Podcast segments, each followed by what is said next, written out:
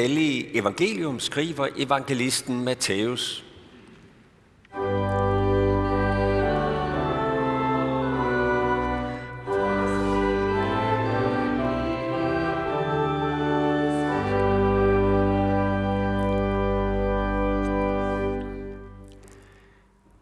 Jesus sagde, når menneskesønnen kommer i sin herlighed og alle englene med ham, der skal han tage sæde på sin herligheds trone, og alle folkeslagene skal samles foran ham, og han skal skille dem, som en hyrde skiller forerne fra bukkene.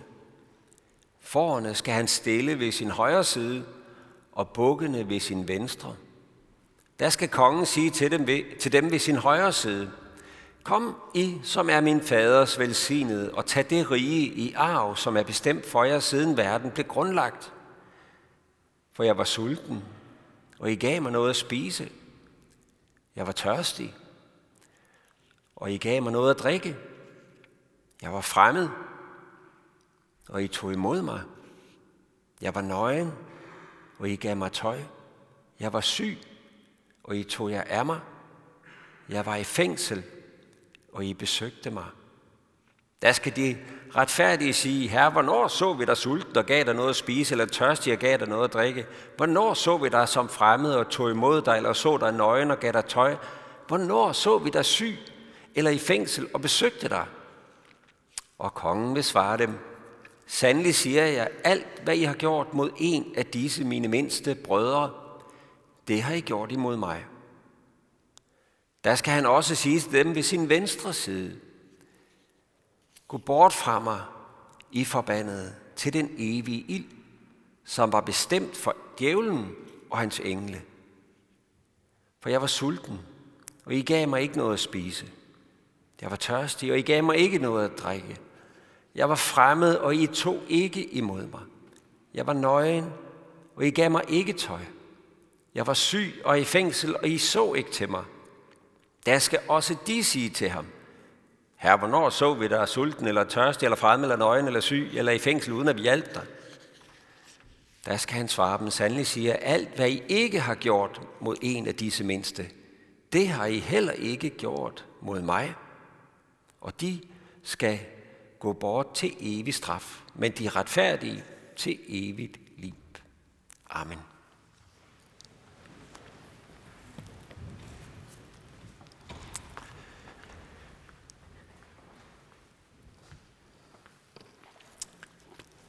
Tanken om dommedag er ikke sådan i vældig høj kurs i vor tid. Og der slet ikke tanken om den dobbelte udgang, altså det, at det skulle kunne være muligt for et menneske at gå evigt fortabt. Og det er jo også en tanke, der virker fuldstændig helt og aldeles uudholdelig. Det vækker forarvelse i os. Det vækker protest i os. Og i de senere år så er der også en del præster og teologer, der har taget den her umiddelbare følelse af forarvelse over fortabelsen et skridt videre. Så de simpelthen hævder og forkynder, jamen alle bliver frelst. Sådan. Guds fred og Guds dom Ja, det er noget, vi mennesker går og slås med. Det er ikke noget, Gud er optaget af. Og alle bliver frelst til sidst. Argumentet for den her tankegang, det er jo, at ja, Gud er kærlighed.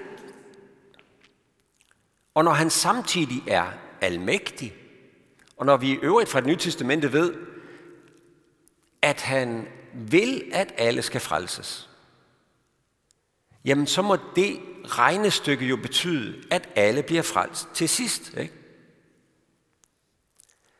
Det er logikken.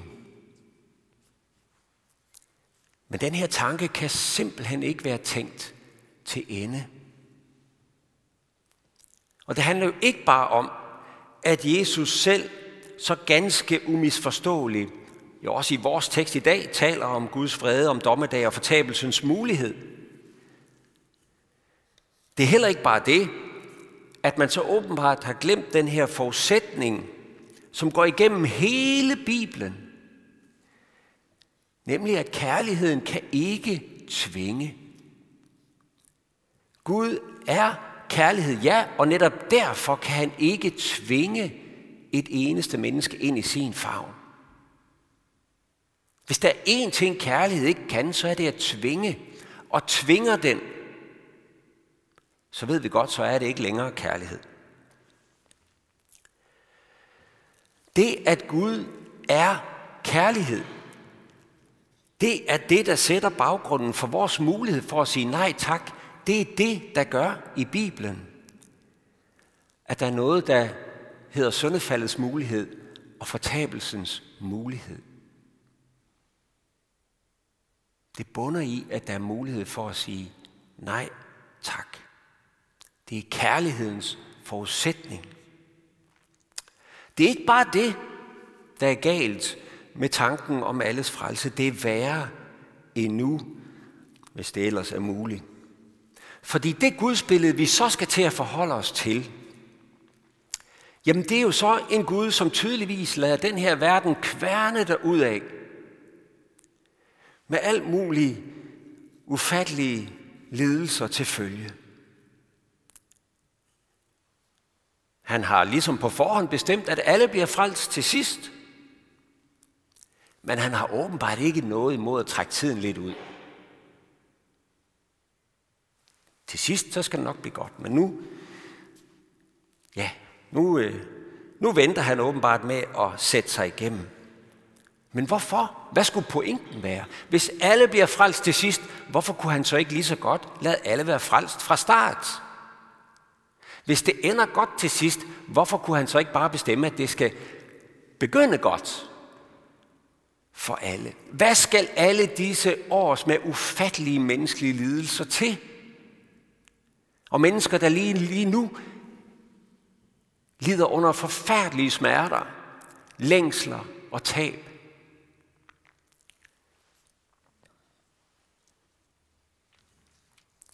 Og så vil vores handlinger og vores valg her i tiden, de vil også være fuldstændig ligegyldige i sidste ende. Der vil ikke være nogen evige værdier på spil, om man sidder i kirken eller ej. Om man sætter sig på martyrernes side, eller man sætter sig på bødlernes side. I sidste ende vil det være lige meget. Det har ingen evige konsekvenser. Gud pakker det hele sammen til sidst med et stort grin og siger, det var alt sammen lige meget. Kære venner, det er ikke et gudsbillede, vi kan leve med. Det er helt uudholdeligt at tænke på. Det gør Gud til en despot. Og det har intet med kærlighed at gøre.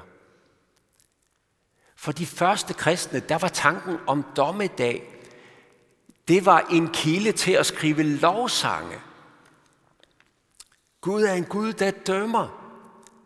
Gud er en Gud, der er retfærdig. Når Bibelen taler om Guds fred over alt det onde, og at han en dag vil gøre op med det og holde regnskab, ja, så var det ord til trøst. Det var ord om håb. Ord om, at Gud er god, og det onde er ondt. Og en dag så sætter han alle brikkerne på plads. Så dømmer han retfærdigt. Og der er intet, der vil forblive i mørket. Alt vil blive slæbt ind i hans lys og blive gennemlyset. Alt vil blive afsløret, selv den mindste uret. For sagen er jo, at Guds fred i virkeligheden netop er et udtryk for hans kærlighed. Den, der elsker, må blive vred over det onde. Den, der er ligeglad, er ligeglad. Hvis der er noget, der kan få os til at blive vrede, så er det, hvis der er nogen, der er ude efter dem, vi elsker. Og at der sker dem noget ondt.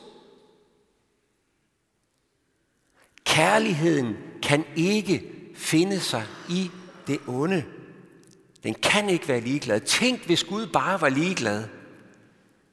Og ikke blev vred over uretfærdighed, løgn og bedrag og vold og mor. Det er en forfærdelig tanke.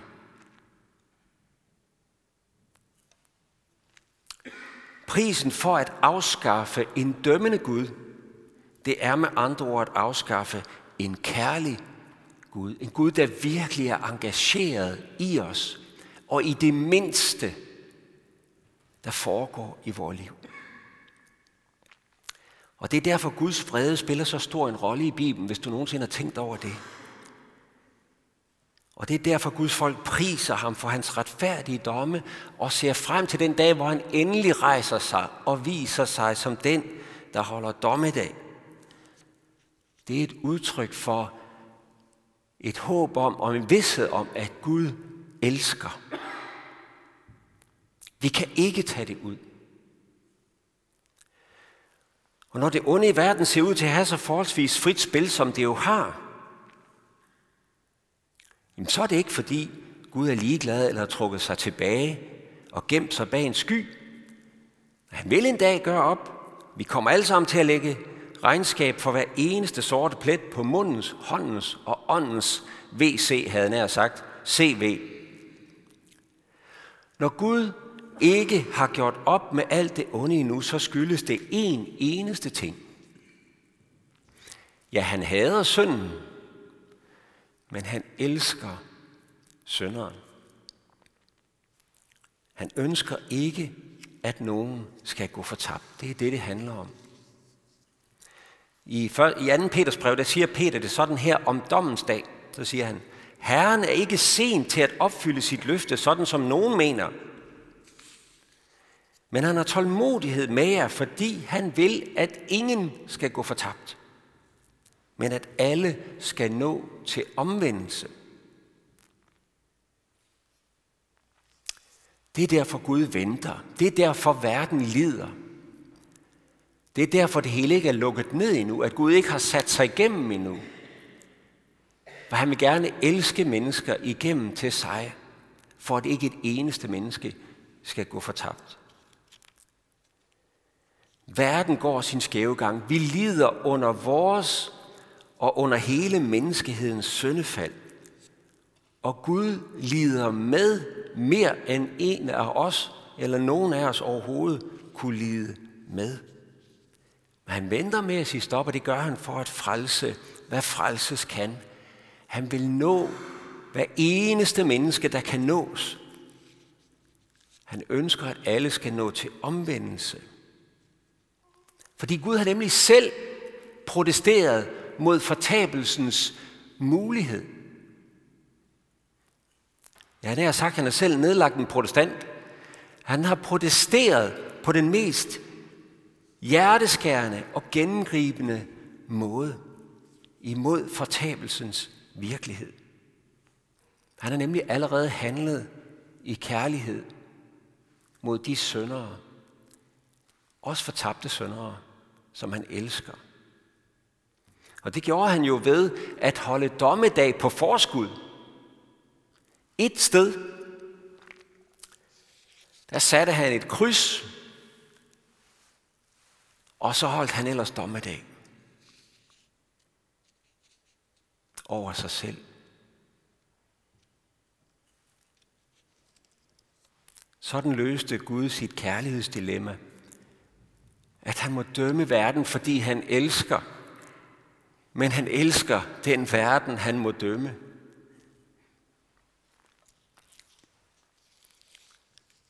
Det er det der kæmpe kryds korset, som han satte lige midt i verdenshistorien. For her findes universets allerstørste skat. Det er krydset. Ikke for en begravet skat, for Jesus stod op af graven og lever i dag og rækker sin hånd ud for at elske mennesker hjem til sig og give dem mulighed for at tage imod ham. Det er stadigvæk ikke med tvang, for kærligheden kan stadigvæk ikke tvinge. Og derfor kommer Gud i sit budskab, i sit ord, med en invitation. Det er det, der er evangeliets glade budskab til os. Gud har holdt dag. Og det er muligt for et hver menneske at søge ind under korset. der hvor dommen allerede har ramt. Det er det, den kristne tro handler om. Det er det, dåben og nadveren handler om. At vi tager imod Jesu dommedagsdød i vores sted, så vi kan lægge dommedag bag os og træde ind i Guds kærlighed og Guds evighed og i Guds nærvær og sole os i det. Da jeg var soldat, det var jeg i Holstebro. Jeg var dysekanonskytte, men vi skulle også ud og skyde med alt muligt andet ude på heden. Og der skulle vi lære noget om, hvad der sker, når man skyder med skarpt, og der er knastør lyng, så kan nemlig meget let gå ild i den der lyng. Og når der så blæser sådan en stiv vind ude fra vest, så kan det gå enormt hurtigt med den ild, der pludselig bluser op der. Og hvad skal man så? Det vi fik at vide, det var, I må ikke løbe væk fra ilden. Det I skal gøre, det er, I skal vende jer med front mod ilden, som den kommer imod jer. Og så skal I kigge, prøve at kigge efter det sted, hvor der er, den har mindst fat, og så løber I alt, hvad I kan, og hopper ind igennem ilden, og ind på den anden side, hvor ilden allerede har brændt. Så er I frelst. Men lad være med at løbe væk, for I risikerer at falde, I risikerer at blive indhentet, fordi de der vindstød øh, kan fange både dyr og mennesker. Og det kommer jeg jo til at tænke på dengang, hvor godt et billede det er på, hvad det er, Gud i sin kærlighed har gjort for, at vi ikke skal gå fortabt. Han lod ilden brænde, og det vi kan gøre som mennesker, er at hoppe ind der, hvor den allerede har brændt.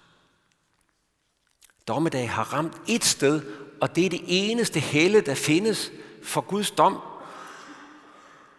Og det er jo grundlæggende derfor, at Jesus i dagens evangelium kun har to udgange på dommedag.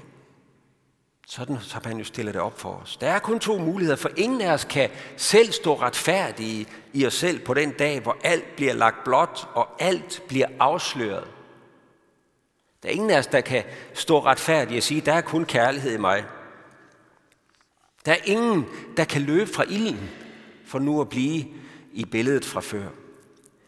Men det vi kan gøre, det er, at vi kan vende os imod ilden, mod dommen, og erkende, at den fanger os, og at vi er fortabte. Og så kan vi hoppe ind igennem dommen, der hvor den allerede har ramt. Søge ind under Guds dom. Fordi sådan elskede Gud verden, at han gav sin enborne søn for, at enhver, som tror på ham, ikke skal fortabes, men have evigt liv. Det rejser så det sidste spørgsmål, som vi skal omkring i dag. For er der alligevel ikke mere end tro på spil i netop vores tekst i dag? Jesus lader jo dommen på dommens dag øh, falde på baggrund af, om vi mennesker tog imod ham i skikkelse af vores næste.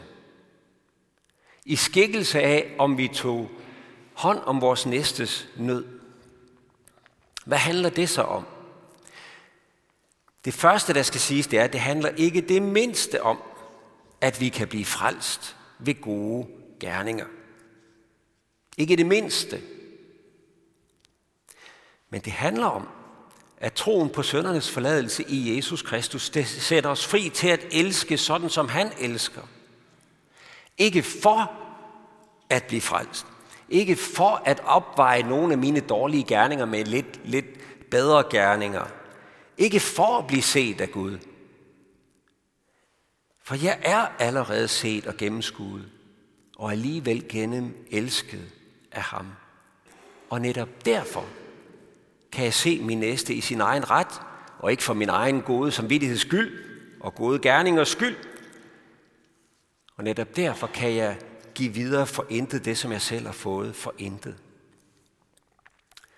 Troen på søndernes forladelse, det er ikke troen på, Nå, jamen fint, så er jeg reddet, så er alt her efter lige meget, så kan jeg jo bare tænke på mig selv og være mig selv nok.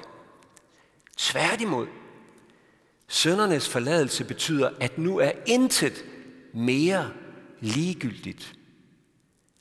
Alt, hvad jeg gør, har fået vægt. Kærlighedens gode vægt. I Galaterbrevet der gør Paulus intenst op med den her tankegang, at vi skulle kunne fortjene os til Guds frelse. Men læg mærke til, hvordan han konkluderer lidt senere i sit brev. Han siger sådan her, altså, i Jesus Kristus gør det hverken fra eller til, om man er omskåret eller ej, og alt det der med gode gerninger. Og så siger han, men det gør tro virksom i kærlighed. Tro virksom i kærlighed. Det kan jo ikke være anderledes. Vi elsker, fordi han elskede først. Kærlighed avler kærlighed. Jesu kærlighed flytter mig ind i Guds kærlighed, så jeg bliver en del af hans kærlighed. Og gør det ikke det, jamen så har jeg jo ikke taget imod den. Det er det, der er på spil i Jesu ord. Læg mærke til, at dem på den højre side, som ikke ved, at de skulle have tjent Kristus selv, da de mættede den sultne, besøgte den fængslede, plejede den syge, gav den nøgne tøj, ja, de ved det ikke, fordi de har ikke gjort det for, at de skulle ses for det. De har ikke gjort det for at skaffe sig kredit eller fortjeneste hos Jesus. Nej, han har allerede gjort alt for dem. Der kan ikke lægges noget som helst til, at Jesus tog dommedag for dem. Men de gjorde de her ting, skal vi forstå. Alene fordi der var nogen, der havde brug for det. Og de havde muligheden for at hjælpe. Hvad skal vi så gøre sådan helt konkret? I får lige nogle ganske få punkter. 1. Glæd dig over, at dit liv har vægt. Dine valg, dine handlinger, dine tanker, dine prioriteter, det er ikke ligegyldigt. Det har evighed i sig, og det er set af Gud. Dit liv har vægt. Ja, glæd dig så også over, at Gud har set de sår, som andre påførte dig. Hvor hovedhår han tæller hver en tåre, som vi fælder. Intet er glemt, men det er gemt hos Gud. Og du behøver ikke at tage dig selv til rette. Alt vil komme frem i lyset, og dommen er hans til sidst. Tre, så er det jo det, som du selv ved med dig selv, at du kom til at gøre galt over for Gud og mennesker. Med det skal du lade dig afsløre. Løb ikke væk fra ilden, fra Guds dom. Søg den. Spring ind under korset. Der findes ikke noget bedre, end at være afsløret og gennemskuet. Og alligevel elsket. Helt konkret vil jeg anbefale skriftemålet som en mulighed for dig at sætte ord på det, de sten, du har i skoen, og søge ind under Guds lys, ind under søndernes forladelse, og ind i Guds kærlighed. Og det er det fjerde, for det er netop det, Jesus selv siger, at vi skal blive i min kærlighed. Bliv i mig, og jeg bliver i jer. Jeg er vintræet, I er grenene. Den, der bliver i mig, og jeg i ham, han bærer mig en frugt. For skilt fra mig kan I slet intet gøre. Så sol dig i hans kærlighed, og del hans kærlighed med andre.